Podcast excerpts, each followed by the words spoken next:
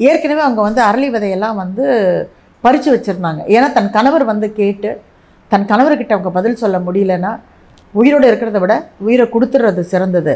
ஏன்னா ஒரு மகா பதிவிரதை தன் கணவன்கிட்ட இப்படிப்பட்ட ஒரு பொய்யை சொல்லிட்டேனே. அதே சமயம் நான் என் கணவர்கிட்ட மறைச்சிருக்கக்கூடாது ஆனால் வந்த பிராமணனுக்கு கொடுக்காமே இருக்க முடியாது. வாக்கு கொடுத்துட்டேன். அங்கேயும் நான் வாக்கு தவறவளாக இருக்க முடியாது. அதனால் பகவானே பாண்டுரங்கா நீயே பார்த்துக்கோன்னு சொல்லி பாண்டுரங்கன் முன்னாடி இருந்த தீர்த்தத்தை எடுத்து அதில் கலந்துட்டு குடிக்க போகிறாங்க யாரோ உங்கள் கையை பிடிச்ச மாதிரி உணர்றாங்க. அப்படி அவங்க அதை அதுலேருந்து அவங்க விடுபடுறதுக்குள்ளே அந்த கப்பில் டங்குன்னு ஒரு சவுண்டு வருது. குனிஞ்சு பார்த்தா அதுக்குள்ளே அந்த மூக்குத்தி இருக்கு பாண்டுரங்கா எவ்வளோ உன் கருணை. அப்படின்னு சொல்லிட்டு உடனே அதை எடுத்து அவங்களுக்கு புரிஞ்சு போச்சு பாண்டுரங்கன் கொடுத்துட்டாரு தொடச்சி வேக வேகமாக எடுத்துகிட்டு ஓடி வராங்க. வந்து இதோ பாருங்க அப்படின்னு கொடுக்குறாங்க. அதை பார்த்த உடனே இவருக்கு ஒரே ஷாக்கு அதை அப்படி கையில் எடுத்து பார்த்துட்டு தன் இடுப்பில் கை வச்சு அந்த டப்பாவை திறந்து பார்க்குறாரு. டப்பாக்குள்ளே மூக்குத்திக்காங்க அப்போ இவருக்கு புரிஞ்சு போகுது பகவான் தங்கிட்ட வந்து விளையாடி இருக்காருன்னு.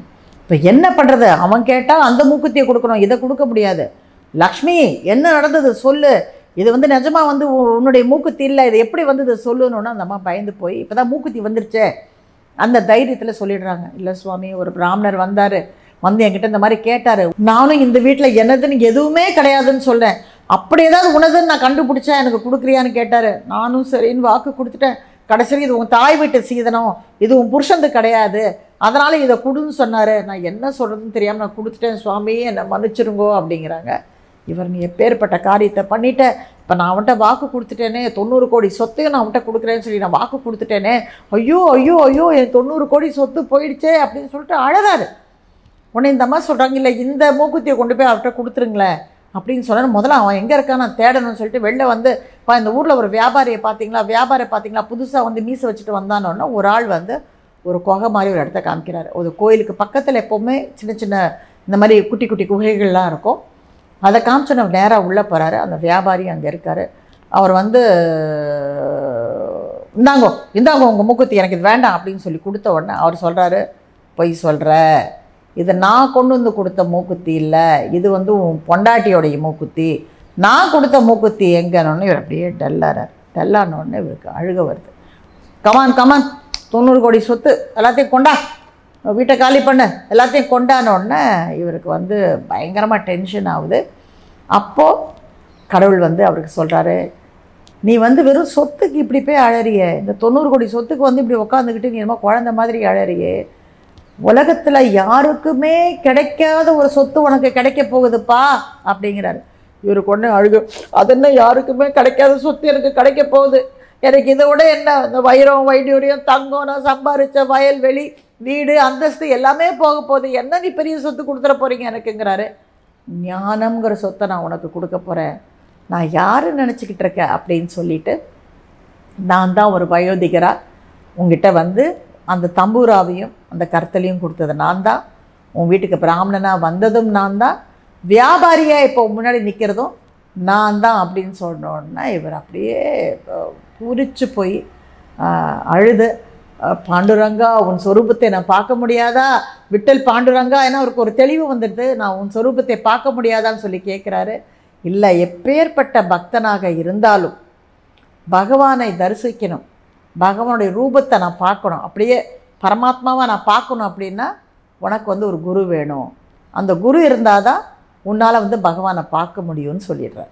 உடனே கடவுள் அவர்கிட்ட என்ன சொல்கிறாரு நீ நேராக வியாசதீர்த்திட்ட போய் நீ அவருடைய குருவாக ஏற்றுக்கிட்டு நீ வந்து தீட்சை எடு. அதுக்கப்புறமா தான் நீ வந்து என்னை பாண்டுரங்கனா நீ வந்து பார்க்க முடியும். பகவான் ஸ்வரூபத்தை பார்க்க முடியும். அது மட்டும் இல்லை உங்ககிட்ட நான் இந்த உலகிலேயே சிறந்த ஒரு பணக்காரன் என்ற மமதை இருக்கு இல்லையா? அந்த மமதை உங்ககிட்டருந்து போகணும் உன் சொத்துக்களை எல்லாம் நீ வந்து தானமாக கொடுத்து பகவத் காரியத்துக்கு கொடுத்து நீ என்னை பார்க்கணுன்னு ஆசைப்பட்டனா நீ வந்து எது மேலேயும் உனக்கு அட்டாச்மெண்ட் இருக்கக்கூடாது அப்படிங்கிறத அவர் சொல்கிறார் இந்த இடத்துல அவர் சொல்கிறது வந்து என்னென்னா இன்றைக்கி அப்படின்னா நீங்களாம் என்ன கேள்வி கேட்கலாம். அப்போ நான் கடவுளை கும்பிடணுன்னா என்கிட்ட எதுவுமே இருக்கக்கூடாதுன்னு. அப்படி கிடையாது. அட்டாச்மெண்ட் இருக்கக்கூடாது. நீங்கள் வந்து பட்டுப்படவை கட்டலாம் நகை போடலாம் நாளைக்கு அது உங்ககிட்ட இல்லைன்னா அது இல்லையேங்கிற அந்த துக்கம் உங்ககிட்ட இருக்கக்கூடாது. எல்லாத்துலேருந்தும் நீங்கள் வந்து ஒரு டிட்டாச்சாக இருக்கணும். அதுதான் வந்து பகவான் சொல்கிறது இருந்தாலும் புரந்தரதாசர் அவர்கள் பகவானை அவர் வந்து அந்த சாட்சாத் பாண்டுரங்கனாக பார்க்கவில்லை. ஆனால் பகவான் எப்படி நேரில் பார்த்துட்டார் இல்லையா? ஒரு முறைக்கு இல்லை மூணு முறை நாலு முறை பார்த்துட்டார் அவர். நான் இந்த கதையில் மூணு தான் சொல்லியிருக்கேன். சில கதைகளில் வந்து அவர் நாலு முறை பார்த்ததாகவும் இருக்குது ஸோ அவருக்கு ஒரு ஞானம் ஏற்படுது. அந்த ருச்சி ஏற்படுது. அவருக்கு சின்ன பிள்ளையில் அவங்க சொல்லி கொடுத்த அந்த பாடல்கள் சங்கீதத்து மேலெல்லாம் ஒரு நாட்டம் வருது. நேராக வீட்டுக்கு வராரு.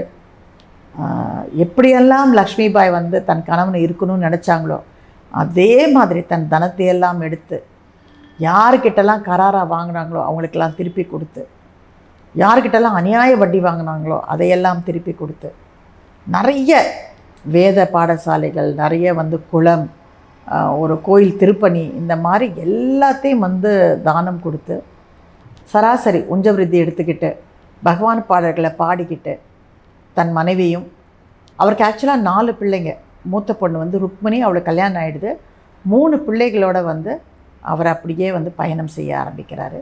ஊர் ஊராக போகிறாரு பாடல்கள் பாடுறாரு. இந்த மாதிரியான பகவத் சேவையில் நிறைய கைங்கரியத்தில் வந்து அவர் ஈடுபடுறாரு. நம்ம வந்து நம்ம ராமானுஜ ஆச்சாரியுடைய கதையில் கூரேசன் கதையெல்லாம் நீங்கள் படிச்சீங்கன்னா எல்லாமே அவ்வளோ பணம் எல்லாத்தையும் ஓட்டிட்டு கூரேசன் வந்து எல்லாத்தையுமே தானம் கொடுத்துட்டு வந்துடுறார். அதே மாதிரி தான் அந்த கோவிந்தா அப்படிங்கிற அந்த பேருக்கு வந்து அவ்வளோ ஒரு ஒரு வசீகரம் ஒரு பவர் இருக்குது உங்கள் எல்லாருக்குமே தெரிஞ்சிருக்கோம் மகாபாரதத்தில் திரௌபதிக்கு யாருமே வந்து ஹெல்ப் பண்ண வரல ஏன் பீஷ்மாச்சாரியர் யாருமே பண்ண வேண்டாம். அட்லீஸ்ட் பீஷ்மாச்சாரியர் அந்த இடத்துல வந்து ஒரு பிதாமகன். அவர் வந்து அவங்களுக்கு உதவி பண்ணியிருக்கணும் இல்லையா? அவங்க வந்து ஐயோ பா அப்படின்னு சொல்லி கதறும் போது அவங்க புடவையை அவுக்கறாம ஒரு பெண் தன் மானத்தை காத்துக்க வந்து அவங்க கதறும் போது அவர் கூட வந்து ஹெல்ப் பண்ணல. அதனால தான் சொல்லுவாங்க மகாபாரதத்தில் பீஷ்மாச்சாரியர் அந்த நேரத்தில் ஹெல்ப் பண்ணாதனால தன்னுடைய மரண படுக்கை அவருக்கு வந்து ஃபுல்லாக அம்பால் செய்யப்பட்டு உடம்பு பூரா அந்த அம்பு குத்திக்கிட்டு அவர் மேலே படுத்திருப்பார்.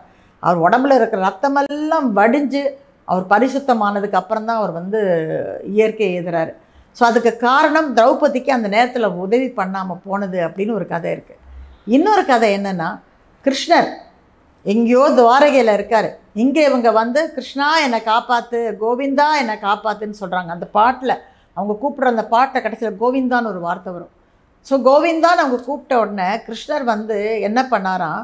நூறு கௌரவர்கள் இருந்தாங்க இல்லையா? அந்த நூறு கௌரவர்களுடைய மனைவிகளுடைய மாங்கல்யத்தில் இருக்கிற அந்த நூலை எடுத்து புடவையாக திரித்து அவங்களுக்கு அமிச்சாராம். அப்போ என்ன அர்த்தம்?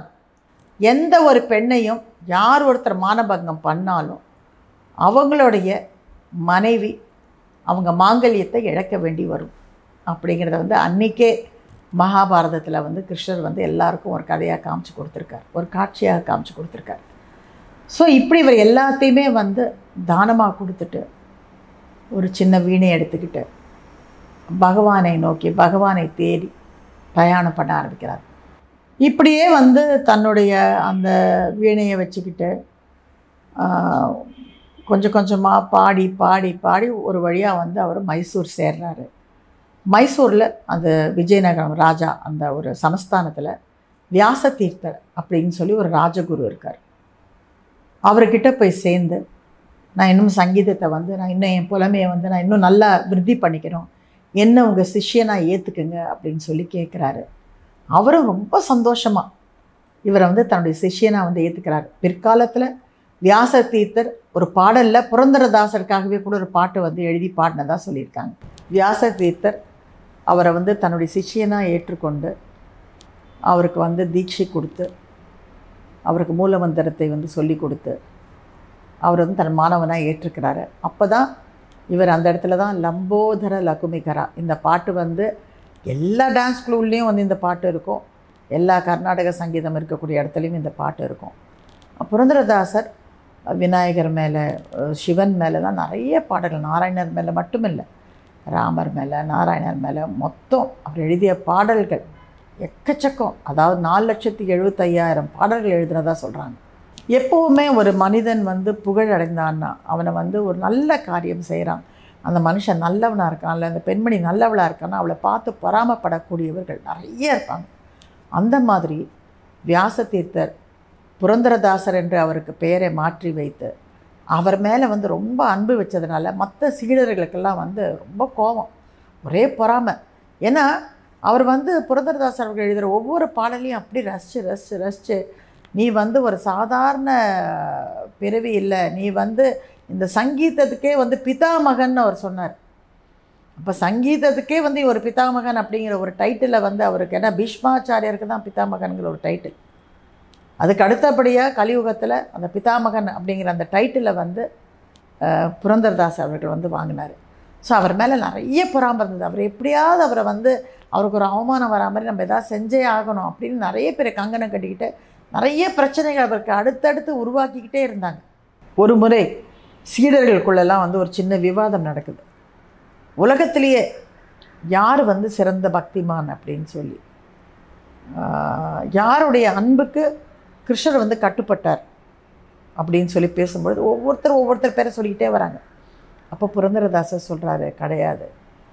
யசோதையுடைய ஒரு பக்திக்கு மிஞ்சின பக்தி உலகத்தில் கிடையவே கிடையாது. அவளுடைய அன்பு அந்த அன்புக்கு கிருஷ்ணரே.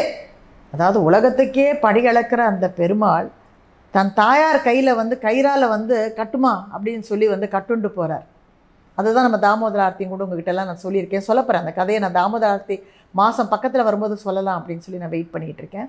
க தன்னுடைய தாயார்னால கயிற்றுனாலேயே வந்து கட்டப்பட்டார். ஸோ அந்த அன்பு அந்த அளவுக்கு அன்பு இருக்கக்கூடியது வந்து ஒன்லி யசோதா அப்படிங்கிற மாதிரி இங்கே புரந்தரதாசர் சொல்கிறார் ஒரு தடவை இவருக்கு வந்து எப்படியாவது வந்து இவருக்கு அவமானம் கொண்டு வரணுங்கிறதுக்காக சில சீடர்கள் அவங்க தான் தொடர்ந்து வந்து அவர் தொல்லை பண்ணுறாங்க ஒரு மூணு நாலு பேர். அவங்க என்ன சொல்கிறாங்கன்னா இது விஜயநகர ராஜாவை வந்து நீ பாராட்டி நீ வந்து பாட்டு எழுது. நாங்கள் ராஜாட்டருந்து நிறைய சன்மானம் வாங்கி தரோம். நீ எதுக்கு போய் இப்படிலாம் உஞ்ச விருதி எடுக்கிற? எதுக்கு போய் எல்லார்ட்டையும் போய் நிற்கிற நீ வீடு வீடு வாசலில். ஏன்னா அவருக்கு ஒரு மூணு குழந்தைங்க வேறு இருக்காங்க. ஸோ அவருக்கு வந்து சாப்பாடு வேணும் இல்லையா? அவங்க அஞ்சு பேர் சாப்பிட்டாகணும் அப்படின்னு சொல்லும்போது அவர் சிரிச்சுக்கிட்டே சொல்கிறாரு பகவானை பாடின இந்த நாவினால் நான் வந்து யாரையுமே பாட மாட்டேன் அப்படின்னு சொல்லி அவர் சொல்கிறார் இப்படி அவர் வந்து பாட மாட்டேன்னு விடாப்படியாக சொல்லிட்டாலும் வீட்டில் வந்து அவங்களுக்கு வந்து பெரிய வந்து சமையல் பண்ணுறதுக்கு வந்து உபகரணங்கள் அதாவது மளிகை சாமானே கிடையாது. ஒரு தடவை வந்து ஸ்ராவண சனிக்கிழமை வருது. அப்போது அந்த குழந்தைங்களுக்கெல்லாம் வந்து அவங்கெல்லாம் வந்து அம்மா பாயசம் வேணுமா? அப்படின்னு கேட்குறாங்க இவர் உடனே வந்து பாயசம் வேணுமா? வாங்க வாங்க. நான் உங்களுக்கு அருமையான பாயசம் தரேன் அப்படின்னு சொல்லிட்டு ராம பாயாசம் நாராயண பாயாசம் கிருஷ்ண பாயாசம். இப்படி விதவிதமாக அவங்களுக்கு வந்து பாடல்களை பாடி அவங்கள தூங்க வச்சிடுறாரு. உண்மையிலே வந்து பார்த்தீங்கன்னா ஒரு பக்தி பாதையில் போகும்போது நிறைய கஷ்டப்பட்டிருக்காங்க. பன்னெண்டு ஆழ்வார்களில் திருக்கச்சி நம்பி வந்து வரதராஜ பெருமாளோட டெய்லியே பேசுவாராம். ஏன்னா திருக்கச்சி நம்பியை வந்து கோயிலுக்குள்ளே விட மாட்டாங்க. அதனால் அவர் வரதர் வந்து வெளியே வந்துடுவாராம் வந்துட்டு வரதா வரதான்னு ரெண்டு பேரும் வந்து திருக்கச்சி நம்பி அவர் வந்து சாதாரணமாக உலக விஷயங்களெல்லாம் பேசிக்குவாங்களாம். இந்த மாதிரி ஆழ்வார்களுக்கு வந்து பெருமை இருந்தது. அவங்களால வந்து பகவானை வந்து ஒரு குழந்தையாக ஒரு ஃப்ரெண்டாக வந்து அவங்களால பார்க்க முடிஞ்சது பேச முடிஞ்சது. ஆனால் புரந்தரதாசருக்கு கூட பகவான் கிட்டத்தட்ட ஒரு நாலஞ்சு முறை வந்து அவருக்கு தரிசனம் கொடுக்குறாரு. வேறு வேறு ரூபத்தில் வந்து ஒரு முறை அவர் வந்து பாண்டுரங்கன் கோயிலில் வந்து அவர் இருக்கும் பொழுது என்ன ஆயிடுதுன்னா தீர்த்தம் தேவையாக இருக்குது அவர் கூடயே ஒரு சிஷ்யன் வந்து அந்த ஊரை விட்டு அவர் கிளம்பும்போது அவங்க கூடயே வந்துடுறார் ஒரு சிஷ்யர். ஸோ இவருக்கு வந்து காத்தால் தீர்த்தம் தேவையாக இருக்குது தாகமாக இருக்குது சிஷ்யன் பேரை சொல்லிட்டு எங்கடா இருக்க? எங்கடா இருக்கேன்னு சொல்லி கூப்பிடுறாரு. ஆனால் அவன் நல்லா தூங்கிட்டு இருக்காரு அந்த சிஷ்யன். நேராக கிணத்தடியில் போய் கிணத்தை எட்டி பார்க்குறாரு. அந்த கயிறு வேற இல்லை. தீர்த்தத்தை வந்து இவரால் எடுக்க முடியல. கையில் ஒரு சொம்பு இருக்குது டேய்! அப்படின்னு சொல்லி கூப்பிட்ட உடனே பகவானே சிஷ்யனுடைய வேஷத்தில் தீர்த்த சொம்பு எடுத்துக்கிட்டு நேராக ஓடி வந்து கொடுக்குறாரு. அப்படி கொடுத்த உடனே இவர் வந்து அந்த தீர்த்தத்தை கையில் வாங்கிட்டு காலி சொம்பு இருந்தது இல்லை சும்மா இருக்கணும்ல. ஏன்டா இவ்வளோ லேட்டு? என்னடா பண்ணிக்கிட்டு இருந்த? தூக்கமா? அப்படின்னு மண்டையிலேருந்து நங்குன்னு வந்து கூட்டு கூட்டுறாரு உடனே அவருக்கு கொஞ்சமாக ரத்தம் வந்துடுது. இதை அவர் கவனிக்கல அவர் திரும்பி போயிடுறாரு. ஆனால் பாண்டுரங்கன் கோயிலுக்குள்ளே பகவானோட நெத்தியிருந்து அப்படியே ரத்தம் சொட்ட ஆரம்பிக்குது. இதே மாதிரி திருப்பதியில் கூட நம்ம ஒரு கதை கேள்விப்பட்டிருக்கோம் இல்லையா? ஸோ இங்கே வந்து பகவான் பாண்டுரங்கன்றது ரத்தம் அழிஞ்சோடனே ஐயோ கோயிலில் வந்து அபச்சாரம் ஆகிப்போச்சு கிரகச்சாரம் ஆயிடுச்சு. இந்த புரந்தரதாஸ் இருந்த கோயிலில் இருக்கும் போது தான் இதெல்லாம் நடக்குது. அவன் இல்லாத போது இப்படிலாம் நடந்ததே இல்லை பார்த்தீங்களான்னு தர்மகர்த்தாலாம் பயந்து போயிடுறாங்க. ஐயோ என்ன அபச்சாரம் பண்ணமோ என்னமோ தெரியலையே. இந்த சிலாரூபத்தில் வந்து இப்படி ரத்தம் வருதுன்னு சொல்லி எல்லாருமே பயந்து போயிடுறாங்க. பயந்து போன உடனே இவங்க வந்து நவக்கிரக சாந்தி பண்ணணும் அப்படின்னு உடனே புரந்தரதாசருக்கு ரொம்ப கோவம் வருது. அவர் வந்து ஆர்கியூ பண்ணுறாரு என்ன செய்கிறீங்க கிரகத்துக்கே வந்து அதிபதி வந்து விட்டல் பாண்டுரங்கன் அந்த நாராயணன். அவருக்கு போய் கிரக சாந்தி பண்ணுறீங்களா என்னது இது? நீங்களாம் பண்ணுறது கொஞ்சம் கூட சரியா இல்லை அப்படின்னு சொன்னால் அவர் பேச்சை யாருமே கேட்க மாட்டேங்கிறாங்க. ஏன்னா அவங்களுக்கு வசூல் பண்ணணுமே மற்றவங்களுக்கு அவங்க உடனே அந்த ஹோம சாந்தி பண்ணணும் இந்த சாந்தி பண்ணணும்னு சொல்லிட்டு என்னென்னமோ கோயிலுக்கு வந்து கிரக சாந்தி பண்ணணும்னு எல்லோரும் உட்காந்துடுறாங்க இந்த நேரம் ஒரு அழகான கீர்த்தனையை பாட அந்த பாடலுக்கு வந்து அவருடைய ரத்தம் வந்து மறைஞ்சு போகுது. மறைஞ்சு போனோடனே இவருக்கு உள்ளுக்குள்ளே ஏதோ ஒரு சின்ன ஒரு சலனம் ஏற்படுது. அப்போ சிஷ்யனை கூப்பிட்றாரு வா இங்க. அப்படின்னோடனே காத்தரை வந்து தீர்த்தம் கொடுத்தியா நீ எனக்கு? அப்படின்னு கேட்குறாரு உடனே சிஷியன் சொல்கிறான் இல்லையே நான் உங்களுக்கு எந்த தீர்த்தமும் கொடுக்கலையே. இல்லையே நீ தீர்த்தம் கொண்டு வந்து கொடுத்தியா? நான் கூட நான் சொம்பில் உன்னை குட்டினேனே அப்படிங்கிறாரு. இல்லையே நான் உங்களுக்கு தீர்த்தமே கொடுக்கலான்னு தூங்கிட்டு இருந்தேன் இப்போ தான் உங்களை பார்க்குறேன். கோயிலில் தான் நான் உங்களை பார்க்குறேன் நான் அப்போயே கோ- வந்துட்டேனே கோயிலுக்கு அப்படிங்கிறார். உடனே அவருக்கு புரியுது ஆ நான் பரமாத்மா என்னை வந்து எனக்கு தீர்த்தம் கொடுத்துருக்காரு ஒரு சேவகனாக வந்து எனக்கு தீர்த்தம் கொடுத்துருக்காரு நான் அவரையே வந்து மண்டையில் கூட்டிட்டேனே அப்படின்னு சொல்லிட்டு ரொம்ப அழுது. அதில் ஒரு ஐநூறு அறநூறு பாடல் எழுதுறாரு. இத்தனைக்கும் அவர் பாடல்களை வந்து ஒரு ஆயிரமோ ரெண்டாயிரமோ தான் கண்டுபிடிக்க முடிஞ்சுதான். மீதியெல்லாம் காலப்போக்கில் வந்து ஏன்னா அந்த காலகட்டத்தில் வந்து யாராலையும் அந்த ஓலைச்சுவடியெல்லாம் பத்திரமா பாதுகாக்காதனால நம்முடைய பல அற்புதமான விஷயங்கள் செல்லரிச்சு போய் மனிதனுடைய இதயம் மாதிரியே எப்படி கலிகாலம் மாறுச்சோ அதே மாதிரி அதுவும் நிறைய அழிஞ்சு போச்சு. உடனே தர்மகர்த்தா வந்து அவர்கிட்ட மன்னிப்பு கேட்குறாரு. மன்னிச்சிருங்க புரந்தரதாசரே. நீங்கள் வந்து இந்த மாதிரி கிரகச்சாரம் கிடையாதுன்னு சொன்ன உடனே அதை நான் நம்பி இருக்கணும் இந்த அபிஷ்டுகள் இதுங்க சொல்கிறத கேட்டு நானும் வந்து கிரகசாந்தி பண்ண போயிட்டேன் என்னை மன்னிச்சிருங்க அப்படின்னு சொன்ன உடனே புரந்தரதாசர் வந்து அங்கே ஒரு வார்த்தை சொல்கிறாரு யாருடைய வீட்டிலும் கிரகச்சாரம் வீடு கிரகம் சரியில்லை அப்படின்னு சொன்னால் உங்கள் வீட்டில் நாம சங்கீர்த்தனம் பண்ணுங்கள் பகவானுடைய நாம சங்கீர்த்தனம் எந்த ஒரு வீட்டில் நடக்குதோ நம்ம டெய்லி பண்ணலனாலும் பரவாயில்ல. நம்ம வாரம் ஒரு முறை பண்ணலாம் மாதம் ஒரு முறை பண்ணலாம். யார் வீட்டில் நாம சங்கீர்த்தனம் நடக்குதோ அந்த வீட்டுக்கு கிரக அபச்சாரமே வராது அப்படின்னு அன்னைக்கு அவர் வந்து சொல்லியிருக்கார். உடனே மற்ற அந்த கூட இருந்த பிராமணர்களுக்கெல்லாம் வந்து ரொம்ப கோபம் வருது.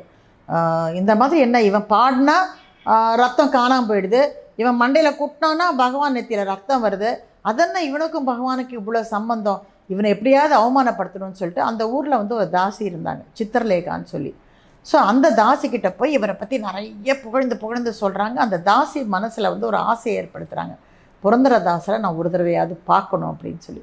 அந்த தாசி தினமும் வந்து நான் புரந்தரதாசரை பார்க்கணும் பார்க்கணும்னு ஆசைப்படும் போது ஒரு நாள் புரந்தரதாசர் அவங்க வீட்டுக்கு வரார். உண்மை என்னென்னா புரந்தரதாசர் வரல. அவர் ரூபத்தில் பகவானே புரந்தரதாசராக அந்த வீட்டுக்கு வரார்.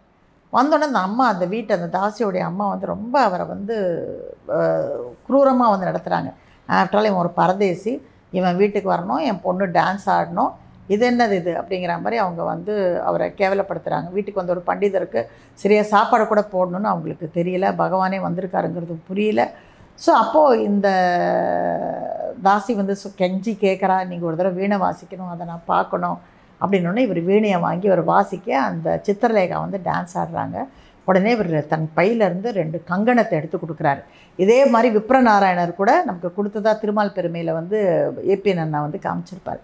ஸோ இங்கே வந்து ரெண்டு கங்கணம் பகவானுடைய வைர கங்கணத்தை வந்து அவர் கொடுத்துட்டு அவர் ஆசீர்வாதம் பண்ணிட்டு போயிடுறாரு. அடுத்த நாள் காத்தால பார்த்தா கோயிலில் ரெண்டு கங்கணம் சுவாமி இதை காணும். உடனே இந்த கூட இந்த கோமா இருந்த பிராமணர்கள்லாம் நாங்கள் பார்த்தோம் புரதர்தாசர் அந்த சித்திரலேகா வீட்டுக்கு போகிறத பார்த்தோம். அதனால் நீங்கள் தண்டோரா போடுங்க. தண்டோரா போட்டு எல்லாருக்கிட்டையும் வந்து யாருக்கிட்டையாவது கங்கணம் இருந்தால் உடனே கோயிலில் கொண்டு வந்து ஒப்படைக்கணும் சாயங்காலம் அஞ்சு மணிக்குள்ளே. சபை அஞ்சு மணிக்கு கூடும்னு சொல்லி நீங்கள் தண்டோரா போட்டுக்கணும். எல்லோரும் தண்டோரா போடுறாங்க. இப்போ சித்திரலேகா அம்மாவுக்கு பயம் வந்துடுது. ஏன்னா பகவானுடைய கங்கணமாச்சு அது. பெரிய பாப காரியம் இல்லையா? உடனே அவங்க எடுத்துக்கிட்டு பயந்து போய் கோயிலுக்கு வராங்க. எல்லாருமே சபை கூடியிருக்கு. அந்த கோயிலில் வந்து இந்த பாருங்கள் இந்த புரந்தரதாசை தான் கொண்டு வந்து கொடுத்தாரு அப்படின்னு சொன்ன உடனே அப்போ அந்த தர்மகர்த்தாக்கே வந்து கோபம் வந்துடுது. எப்படி புரந்தரதாசரே நீங்கள் எப்படி இந்த மாதிரி செய்யலாம்? எல்லாருமே ஒரு வேசி வீட்டுக்கு போய் அவர் கொடுத்துட்டு தான் அவரை நினச்சி அவரை வந்து கட்டி வச்சிடுறாங்க.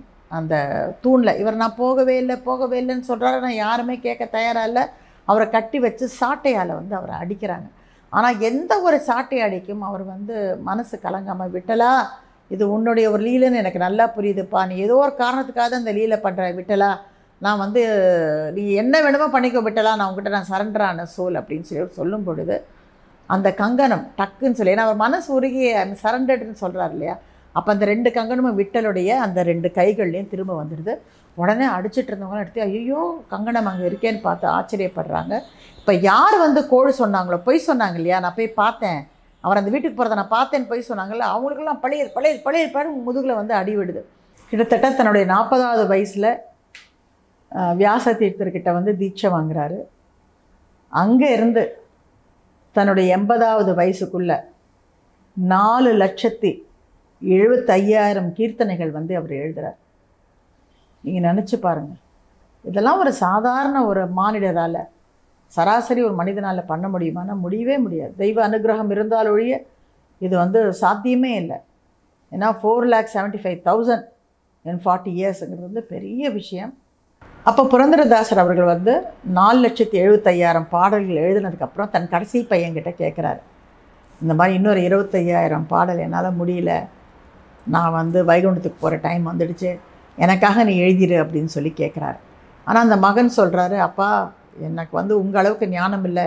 நான் எப்படிப்பா எழுத முடியும்? அப்படின்னு சொல்கிறாரு ஆனால் பிற்காலத்தில் அவருடைய மகன் இறந்து மறுபடியும் அவர் பிறந்து விஜயதாசருங்கிற பேரில் அவர் தான் இருபத்தையாயிரம் பாடல்களை வந்து பூர்த்தி பண்ணார் அப்படின்னு சொல்லி கிரந்தங்கள் சொல்லுது. புரந்தரதாசர் அப்படிங்கிறவர் வந்து ஒரு மிக சிறந்த மகான். நம்ம எல்லாருமே வந்து அவருடைய பாடல்களை கேட்கணும். கண்டிப்பாக நம்ம வீட்டில் எப்போவுமே அவருடைய பாடல்கள் வந்து ஒழிக்கணும் இதனால் பகவான் அவருக்கு சொல்லி கொடுத்த கதை என்ன? எதுக்காக இந்த கதையை நான் இன்றைக்கி சொல்கிறேன் ஸோ ஒரு வைர வியாபாரி வைரம் நகை இப்போ நான் கூட தான் நகையெல்லாம் போட்டிருக்கேன். ஸோ இவ்வளோ அட்டாச்மெண்ட் உள்ள ஒரு ஆள் அந்த பகவானை பார்த்த நிமித்தத்தில் எதுவுமே வேண்டாம்னு சொல்லி தூக்கி போட்டு போகிறார் ஸ்ரீ புரந்தரதாஸ் அவர்களுடைய பாடல்கள் எல்லாமே கன்னடத்தில் இருந்தது. இப்போ கன்னடத்தில் இருக்கிற பாடல் நமக்கு எப்படி புரியும்? கண்டிப்பாக புரியும். ஏன்னா இசைக்கு வந்து பாஷை கிடையாது. இசை ஒன்று தான் நீங்களே வந்து ஆச்சரியப்படுவீங்க. அது வந்து யாராக வேணாலும் இருக்கட்டும். பாலமுரளி கிருஷ்ணா அவர்களாக இருக்கட்டும் எஸ்பி பாலசுப்ரமணியமாக இருக்கட்டும் ஏஆர் ரஹமானாக இருக்கட்டும். எல்லா பாஷையிலும் பாருங்கள் அவங்க பாட்டு பாடுவாங்க. பி சுசிலா அவர்கள் வந்து அந்த காலகட்டத்தில் வந்து தமிழ் தெலுங்கு கன்னடா மலையாளம்னு எல்லா பாஷையிலும் பாட்டு பாடினாங்க. சங்கீதத்துக்கு பாஷையே இல்லை. தெலுங்குல எந்தரு மகானுபாவலோன்னு அவங்க கீர்த்தனைகள் பண்ணியிருக்காங்க. கன்னடத்தில் இவர் வந்து பாடல்கள் பண்ணியிருக்காரு. ஹிந்தியில் பல பாடல்கள் இருக்கு. நம்ம ஆழ்வார்கள் வந்து பாசுரங்கள் பாடியிருக்காங்க. இப்படி எவ்வளவோ பாடல்களை வந்து பாடியிருக்காங்க. என்னை பொறுத்த வரைக்கும் சங்கீதத்துக்கு மொழியே கிடையாது. அது ஹிருதயத்தோடு இருக்கக்கூடிய பகவானுக்கும் ஹிருதயத்துக்கும் இருக்கக்கூடிய ஒரு லிங்க் இந்த ஒரு நல்ல சரித்திரத்தை உங்களோட நான் ஷேர் பண்ணிக்கிட்டது எனக்கு என் வாழ்க்கையில் கிடைச்ச பிளெஸ்ஸிங்ஸாக நான் நினைக்கிறேன். மறுபடியும் இன்னொரு நல்ல ஒரு கதையோடு உங்களை சந்திக்கிறேன். கிருஷ்ணா.